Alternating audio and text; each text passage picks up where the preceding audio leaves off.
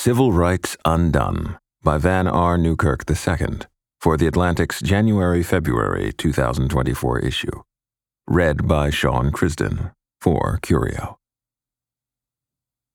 In late 2020, even as the instigators of insurrection were marshaling their followers to travel to Washington, D.C., another kind of coup, a quieter one, was in the works. On December 21st, in one of his departing acts as Attorney General, Bill Barr submitted a proposed rule change to the White House. The change would eliminate the venerable standard used by the Justice Department to handle discrimination cases, known as disparate impact. The memo was quickly overshadowed by the events of January 6th, and in the chaotic final days of Donald Trump's presidency, it was never implemented. But Barr's proposal represented perhaps the most aggressive step the administration took in its effort to dismantle existing civil rights law.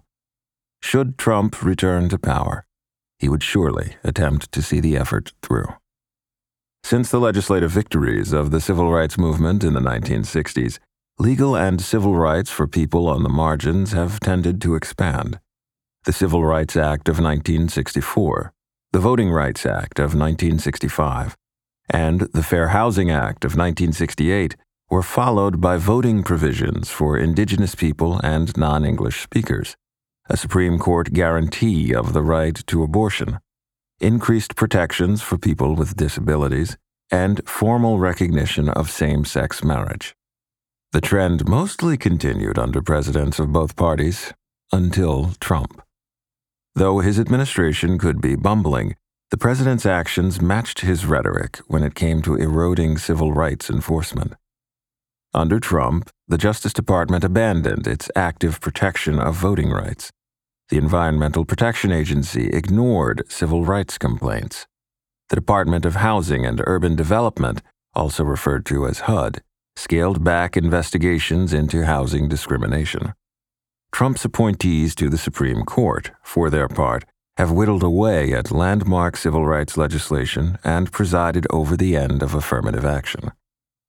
In a second term, the most effective way for Trump to continue rolling back protections would be to dismantle disparate impact theory. Under the theory, the federal government can prohibit discriminatory practices not just in instances of malicious and provable bigotry, but also in cases where a party's actions unintentionally affect a class of marginalized people disproportionately. The theory is important because discrimination can be perpetuated without ill intent. Even seemingly benign or neutral policies can perpetuate a legacy of bias or create new inequities. But disparate impact is also essential because landlords, business owners, and municipal officials who do wish to discriminate have learned how to operate without expressing overt bigotry. Under disparate impact, the government's burden is not to prove that these actors intended to discriminate, only that their actions resulted in discrimination. For decades, lawyers have invoked disparate impact as a means of fighting discrimination. The standard has been applied across the federal government. After the housing crisis of 2008, the DOJ brought a series of lawsuits against banks that had charged higher mortgage rates and fees to minority borrowers, winning hundreds of millions of dollars in settlements from the lenders. In 2015, the DOJ released a damning report on the practices of the police department in Ferguson, Missouri, after an 18 year old black man, Michael Brown, was shot and killed by a police officer. Disparate impact was mentioned at least 30 times in the report, including in its main takeaway. African Americans experience disparate impact in nearly every aspect of Ferguson's law enforcement system. Many conservatives have long been suspicious of disparate impact. The most principled objections center on the claims that it invites government overreach and inefficiency, that it impedes state and local policy development, and that it always entails some degree of ghost chasing. In a country as unequal as America, discerning what exactly contributes to a disparate outcome can be difficult. But these philosophical and practical objections to the theory have only served to disguise a more visceral disdain. Many conservatives simply believe that ensuring equality is not a legitimate federal priority. In the Trump era, as the Republican Party has embraced white nationalism, its leaders have been emboldened to abandon the guise.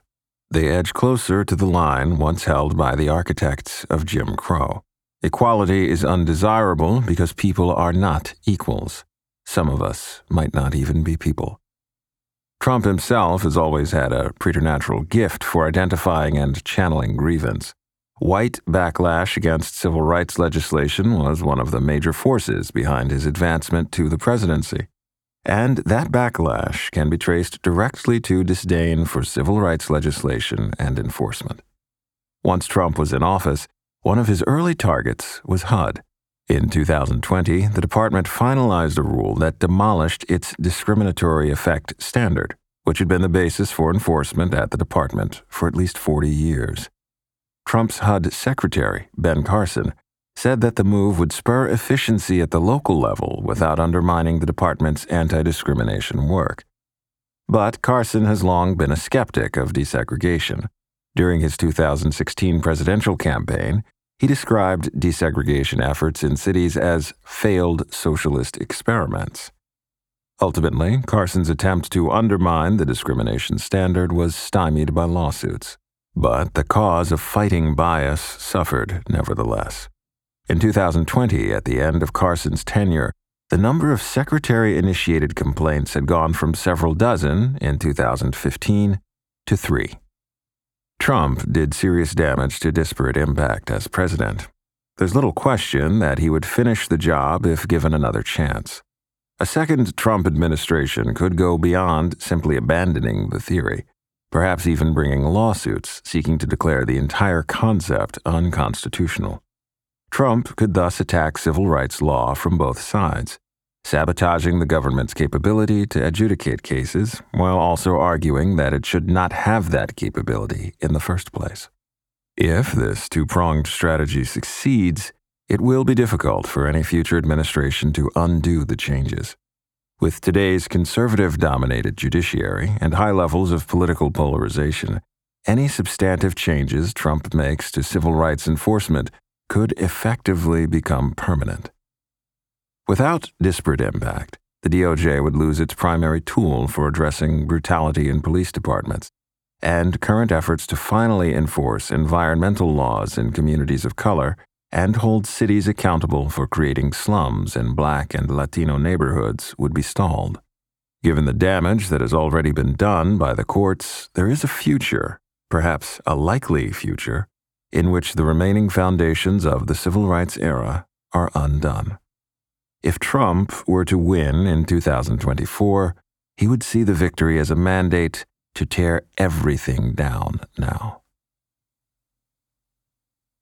That was Civil Rights Undone by Vann R. Newkirk II from The Atlantic on December 7, 2023.